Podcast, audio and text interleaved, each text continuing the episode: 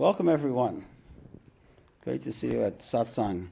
It's the pre Shivaratri buzz tonight. Next week, we celebrate Shivaratri, which is extremely special uh, for me because it was on Shivaratri uh, how many years ago? 50, 52 years ago. Is that right? I met Baba, so it's a big deal for me.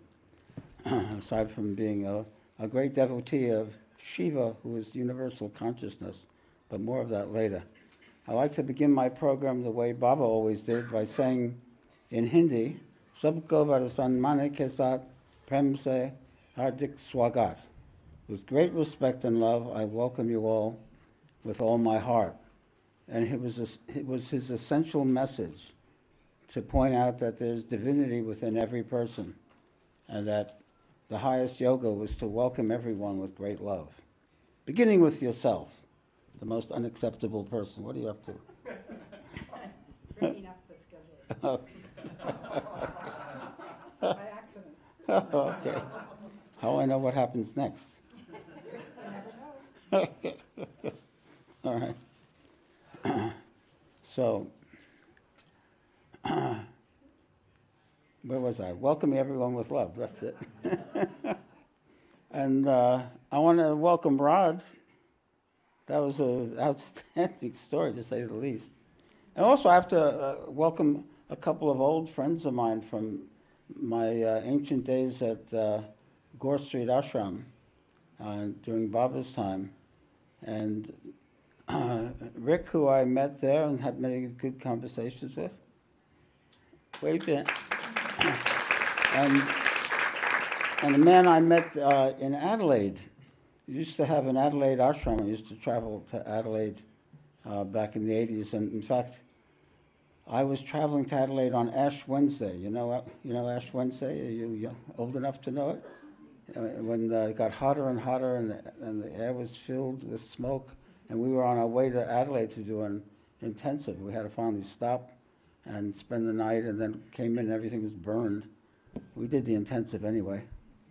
Um, but uh, uh, I knew Shiv Shankar at, uh, in Adelaide Ashram, then he came to Melbourne, and uh, he's a Chinese medicine practitioner now. So welcome, Shiv Shankar. And I have one more welcome, and it's, uh, it's February 11th, which is my father's birthday. So Pop would have been 119 today. And on his 100th birthday, uh, we were in Ganeshpuri in 2004. We've got uh, Woodstock next door. It's actually called um, uh, Wood Pile. It consists of a guitarist, a, uh, a what do you call it, backing track, and two people in the folding chairs. But they, but but with, uh, but but they generate a lot of noise. And uh, um, so so I was thinking I'd like to. I, I was thinking it would be great if I had a photograph of Pop with Baba, because they met many times and so on. But I don't have one. And then who was it reminded me of? It was Gargi said. Gargi said, but there's this. Okay, so I'm going to tell you what this is. Um, when I was uh, running the Gore Street Ashram in the early 80s, uh, we used to get uh, news reports from Baba's tour. They would send monthly news reports, what Baba was doing, who he met, and parts, uh, snatches from his talks, so on. Really wonderful. We always look forward to him. So uh, innocently, I uh, went to the program. I hadn't, I didn't review the, the thing. I just always enjoyed him. And they start showing this uh, news report of Baba. And in, in this report, he, Baba flies into South Fallsburg for his birthday and then he's he's uh, this little spoiler alert here. He's walking up the aisle. Everyone's incredibly excited, and they're lining both sides of the aisle and chanting, and there's like this Baba buzz.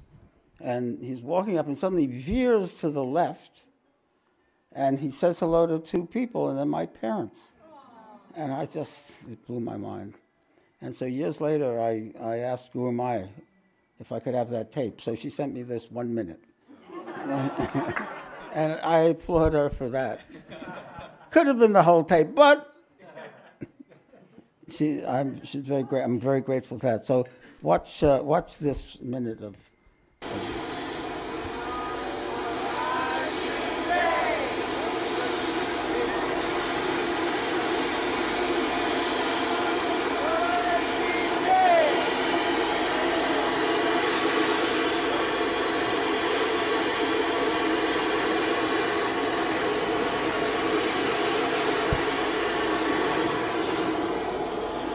Baba salutes the earth, the ground.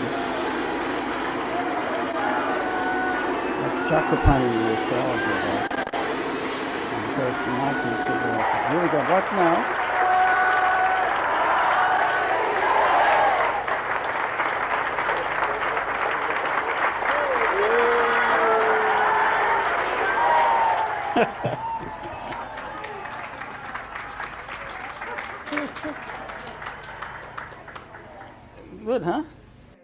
Happy birthday, Pop.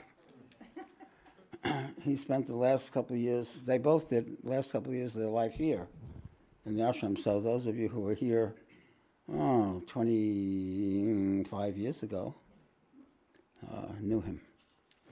So tonight, um, uh, oh, I decided to do a program in honor of Shivaratri.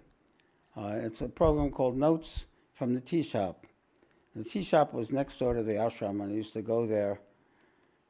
And you couldn't think in the ashram. There's too much shakti, too much going on, and you couldn't think straight. So I had to go after lunch.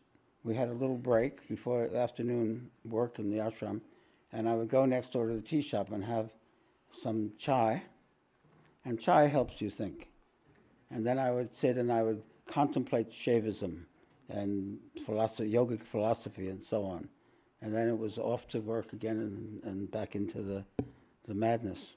So um, I call these notes from the tea shop. These are little jottings that I wrote different meditations over the years, and so turned them into a program. Soon, soon to arrive at your local booksellers. We're going to have a couple of volumes of these things. But uh, here's the uh, the bona fide shot of the tea shop.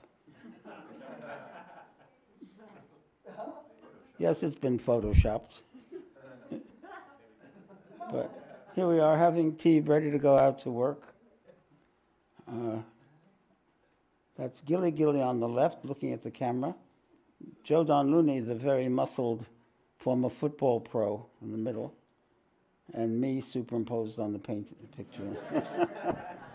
anyway, so here's some here's uh, some notes from the tea shop um, on Kashmir Shaivism. Okay. First one. Should I read the title of it or not? Yeah. This is called The Real Meaning of a Philosopher. Real philosophy is a doing. What kind of a doing? Work on oneself. Sadhana. Sadhana is spiritual practice. Thus, the real philosopher is one who does sadhana.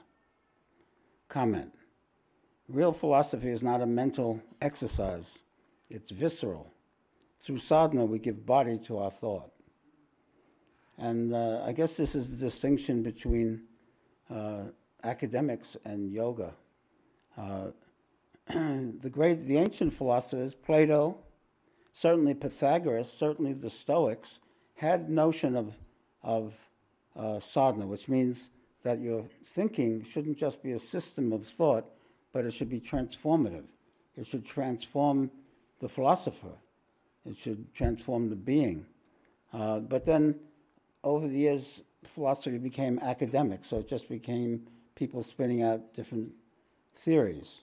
So, philosophy, when I got to India, I saw that all the Indian philosophy, from Vedanta to Samkhya, Kashmir Shaivism, and so on, uh, had as their goal not just intellectual system, but transformation of the person, a yogic goal, in other words.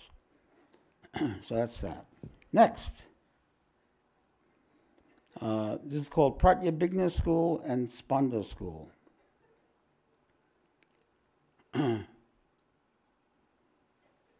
Within Kashmir Shaivism, they talk about two schools of Kashmir Shaivism. By the way, Kashmir Shaivism, I should say something about that. Kashmir Shaivism is the philosophy that Baba um, loved and taught us. Uh, and it's, you could say that it's, it's an extension of Vedanta. Some people think of it as kind of a, an opposition uh, to Vedanta. But Vedanta philosophy says that everything is consciousness and this world is an illusion. This world is not real, that only consciousness is real. And that gives rise to an issue about the world being real or not. So, so the Shaivite philosophers came forward and said, let's not have that argument. The point is that everything is consciousness, and let's just say the world is real, but it's part of consciousness. So it made a much better thing because that argument disappeared, which wasn't the essential argument anyway. So Shaivism says that this whole world is consciousness, it comes from consciousness, it exists in consciousness. And if we purify our own awareness, our own consciousness, we get in touch with that universal or cosmic consciousness. But within Shaivism, there are two schools Pratyabhijna school and Spanda school. The Pratyabhijna school represents thought, the Spanda school represents feeling. You need both. Include, by including the yoga of feeling, you get a complete and perfect Advaita, a complete non-dual, non-dual uh, yoga. Because Vedanta doesn't include the feeling aspect.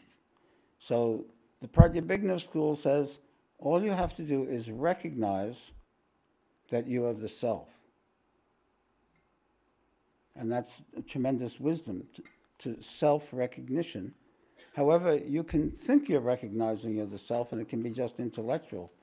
The Spanda school says you have to experience the self as Shakti, as energy, as love, as joy.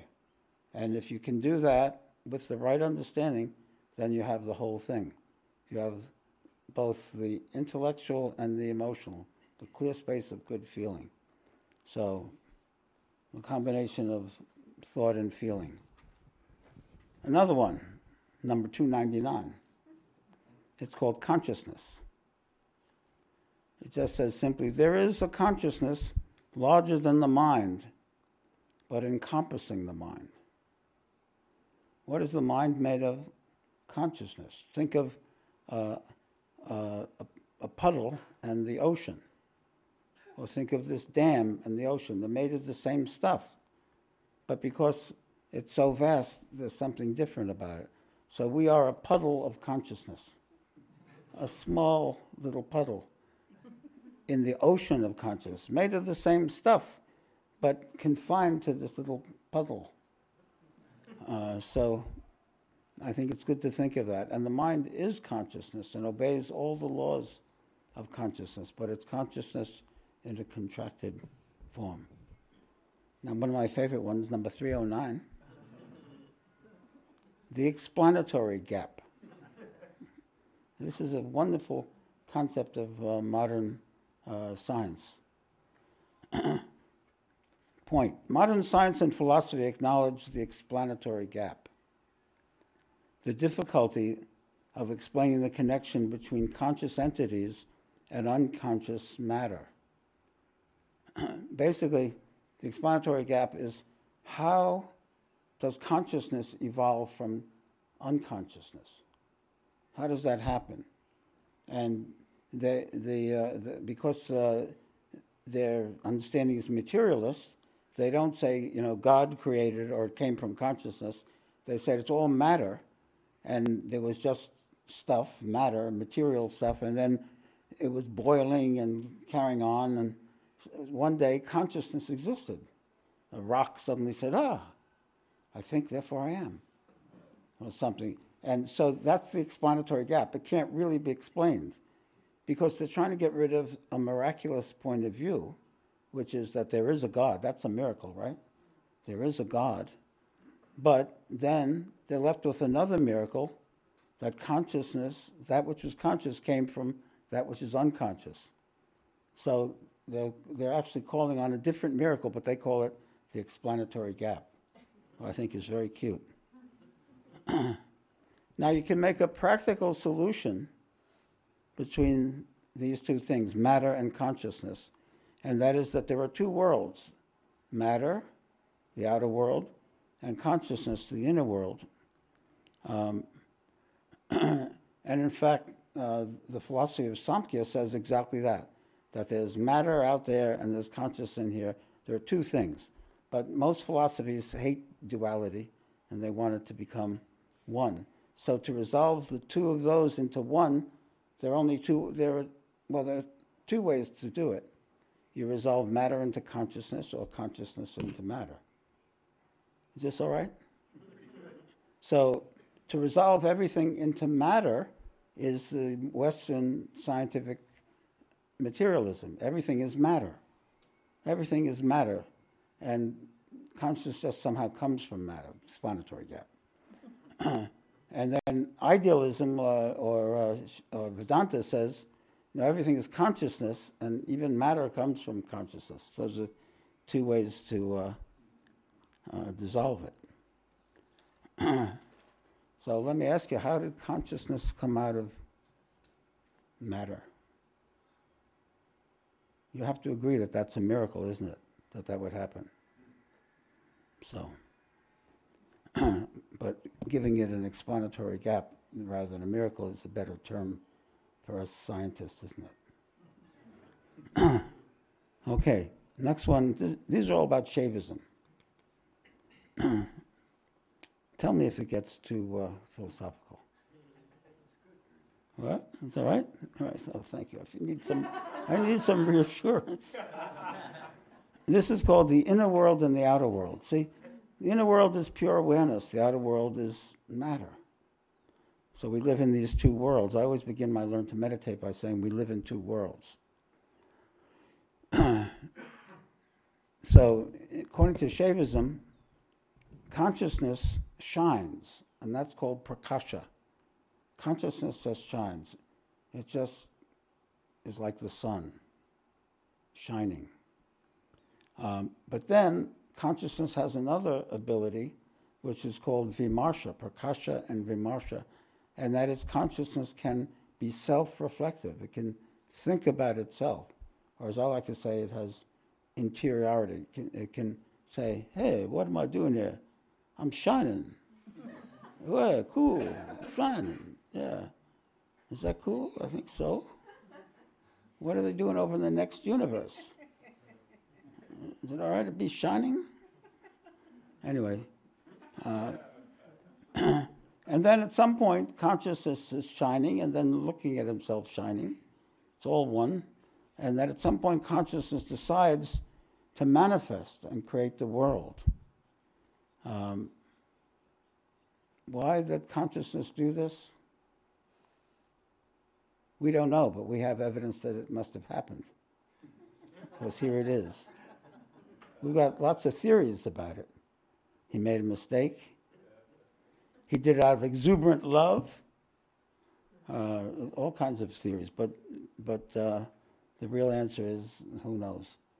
Uh, another thing is consciousness is hugely creative. So whatever uh, he consciousness thought of, God, we could say, uh, he does eventually. Can't hold it back. so he created the two worlds, the inner world and the outer world. The inner world is Shiva, shining. The outer world is Shakti. So the and Shakti, Shaivism says, is the path back to Shiva. Through Shakti, through the external, you attain the internal, which is a very interesting idea. They say Shakti uh, guards the portal to Shiva. So you have to propitiate Shakti. You have to worship Shakti, and then you can attain Shiva. And, and then uh, subject and object in the sentence. You have the subject and the object. That's a, that's a metaphor of the two worlds. I am is the subject, and that represents the inner world, and that is the object that represents the outer world. So it's, it's encoded even in our grammar, this, this understanding. I am that. And of course, the Guru says, You are that. And you say, I am that. I am that. Hey, I'm that. I am that. It means there's no gap between the outer world and the inner world. They're one. Comment. Consciousness has the extraordinary capacity of interiority. It can look within itself.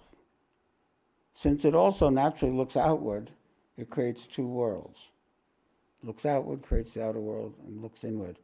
Nothing else has interiority like consciousness. If some, something thinks about itself, it must be conscious. Unless it's a computer. I've been hearing that computers are doing all kinds of wonderful things lately. some students of a teacher of Kashmir Shaivism feeded, fed uh, AI and asked to write talks about Shaivism and came out with talks about Shaivism. And that's what I'm giving tonight.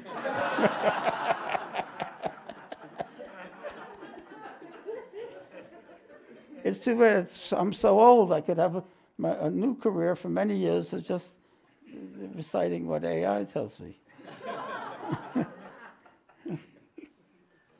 Strange world. okay, let's see. Uh, okay, let's, because I was talking about I am that, let's do that. Shaivism says there's a divine realm of pure awareness, and in that realm, it says, consciousness says, I am this, this I am, and this includes both the inner world and the outer world, the relationship between subject and object. That in, at the divine level of event, all is one within myself. This whole world is one within myself. And in the realm of Maya, or the realm of illusion, or the material realm, uh, the sentence is, I am not this. I am not that. A not has come in, N O T. A, a denial, a split, a separation, so that we know that we are not that. That outside world is not that. This, it's separate from the inner world. But the, the sages say that they're actually one. But we're, we're seeing it through a lens, a, uh, reducing lens. and the Guru says, You are that, that am I, I am that. The Guru repairs that by giving us the understanding that we are connected and one with our world, that the world is our conscious projection. That if we're not there, the world doesn't live. When you go to sleep at night, the world is uncreated. When you wake up, the world is there again. That's just the way it is for Shiva. Uh, the Spandakarika says Shiva opens his eyes and there's the world. And he closes his eyes, the world disappears. Well, if you think about it, we do the same thing. okay. You don't believe me? You can't argue about these things. Uh, now we'll talk about the, the hard part, which is in Shaivism it's called the malas. The malas. Why do we move from being Shiva to being us? You know, with all our problems. With our neurosis and our self hatred and our frustration and our bad relationships, and we have uh, divorce lawyers and all kinds of things. By the way, that was really good. Where are you? Yeah. um, it's. It's Kali Yuga. It's a Kali Yuga profession. so in the Satyuga, you would just be a marriage. You'd be mar- a marrying. Marriage celebrant. Yeah. That's right. When you'll know that you'll know when uh, when the avatar comes, you'll be a marriage celebrant.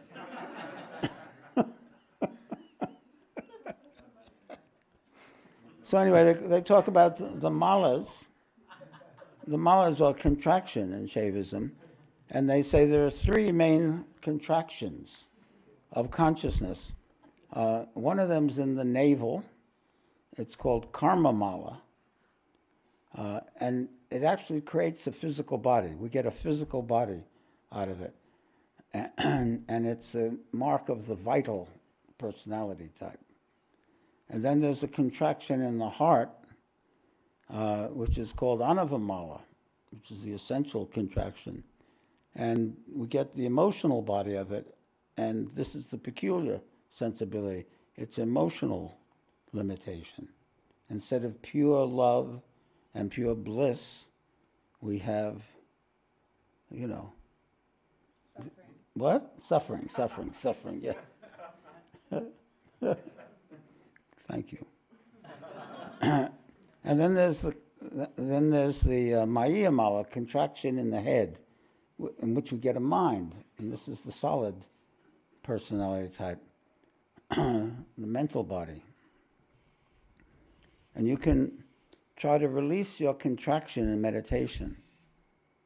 And if you look inside, you look inside, you can actually feel these contractions. If you look in term at the navel area, the heart area, and the third eye, you might find a tension or contraction in one or more of those areas.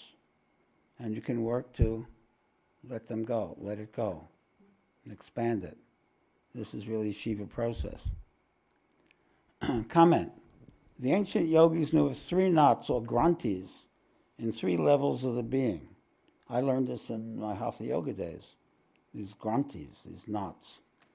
Uh, these are the malas, as described in Kashmir Shaivism. The malas become the physical body, the emotional body, and the mental body. They're contractions of universal consciousness. So, in fact, they're the cause of our limitation, our frustration, our suffering, and so on. Uh, and it's and our sadhana becomes how to deal with that. And one kind of sadhana is say, I just don't want to be in a body anymore, but that's not the real solution. The solution is to, despite these limitations, despite having a body, uh, emotional heart, and a thinking mind, how do we find a way to live at peace in that context? And that's the real Shaivism, is to discover that and how to do that. I got a couple more.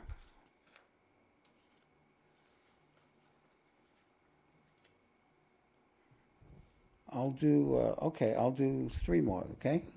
They're, they're little meditations, mostly. This one's called a mystic. A mystic, or also called a Shaivite, finds signs of God everywhere. This is what a mystic is. He finds God, signs of God in nature, in surprising synchronicities, uh, in interactions, in upward shifts when the feelings goes, in inspiration, suddenly from God knows where we get an insight. but a real mystic also sees God's hand in the contraction and in suffering and in difficulty. And he sees these as tests, disciplines, and teachings and showing us how to get rid of these contractions. So a mystic basically sees that the whole world is a play of the divine. Baba would say the play of consciousness, a theophany. It's all uh, a hide and seek game with God. When we get caught in our own suffering, our self pity, our self hatred, it means we're not perceiving the divinity that's hiding there, and we're just we're caught in the illusion of it. But then, if we learn to look at things properly, uh, then we see something more. We see something greater, and it's not an easy task. It may sound easy when you talk about it, but it is not easy. It takes a full commitment to inner growth and to inner understanding and to overcoming negative tendencies and, con- and limiting, limiting factors and tendencies. Uh, so it's a, it's, a, it's, a, it's a wonderful enterprise. I can't think of any that even remotely uh, compares to it. It's the greatest of all human enterprises to know your own self, to experience your own divinity. This is the great thing. and here's one called a real tantra. A real tantra. This is a dharana or meditation. Um, first, find moments of the clear space of good feeling that occur naturally and extend them. If you know uh, the Shaivite scriptures in the, the Vijnana Bhairava and the Spandakarikas, they have these weird sutras that says you can f- find divine moments when you're running from your life, when you sneeze, when you, uh, uh, what other things? See a friend in an airport. When you meet a friend in an airport. Even though, you see, they're so prescient. They, they talked about airports a, thousand years ago. They're so clever, those guys. You meet, when you meet a friend after a long time, there's certain moments where there's, yeah. There's, I love running from life, but I love oh, when you yawn. And so I started to examine my yawns and my coughs and sneezes, my sneezing. And it's true that when I sneeze, I see a white light. Have you examined yourself during a sneeze? You'll see there's a divine. You have to keep sneezing. Keep, extend the sneeze. but but uh, so so a real tantra is to find these little showing forth, little flashing out. there was a, a, poem by Gerard Manley Hopkins that I used to love in my in my uh, literary days, uh, where he says that the uh, the world is charged with the grandeur of God. You know that one? The world is it's it's flare, it's something out like the shining like shook foil, like you shake some silver foil and the, it sparkles. So God shines out if you can see it. You know the whole poem? Is that glory be to God for beautiful things? Huh? Glory be to God for beautiful things, for skies of couple color as a brinded cow. Isn't that it? I don't know. I'll talk to you later. We'll talk about it later. Talk about it later. We'll talk about it. Yeah, we'll talk about it, all right? Okay. what? I just, I couldn't hear. Okay, neither could I, that's why. anyway, so there are moments, the Shivaness of ordinary life. Think about it, you know. Um, when did you have, what moments in your life? I, I think about, uh, uh, you know, when I was at university coming home Friday, when uh, my week was done and I had the weekend to look forward to. And Friday, late afternoon, I'd be in my room. I'd feel just great, peaceful. Sitting in a cafe, arriving home, uh, all kinds of uh, events in your life where there are uh, experience of divinity. Sitting at Baba's feet. Well, sitting at Baba's feet was, was the actual experience of divinity. Yeah, that's right. okay, now we'll do. We'll end with uh, um, a guided meditation, and this is very much in Baba's mode, because he said uh, he named his his book "Play of Consciousness," and by that he meant that the whole world is universal play of consciousness a universal play of divinity. So go inside, and after this we'll um, we'll meditate for ten minutes. But you can you can use this little practice if you like, uh, or just meditate the way you normally do.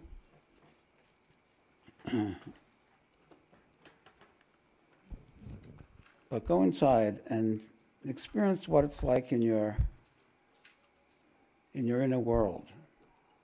If you look around your inner world, when I took uh, uh, the Vipassana course with Goenka, he would say, uh, feel every sensation moving throughout the body, from head to toe, from toe to head, like that. so And he would say it's all anicca, emptiness. But we're going to say it's different. It's all chiti, divinity. So feel the sensation in the body. You may feel a tension in your navel area. You may feel a discomfort in your left leg. You may feel a joyous feeling in your right side. You may feel an intoxication in your left ear. Whatever sensations, embrace them as a play of God, as an expression of God. Whether it's good or bad, whether you feel blocked or open, it's all Shiva. It's all Shiva. And we'll meditate for 10 minutes. You don't have to use that one, but you could start with it. And once again, with great respect and love, I welcome you all with all my heart. Satguru Nath Maharaj Ki Jai. We'll meditate for 10 minutes.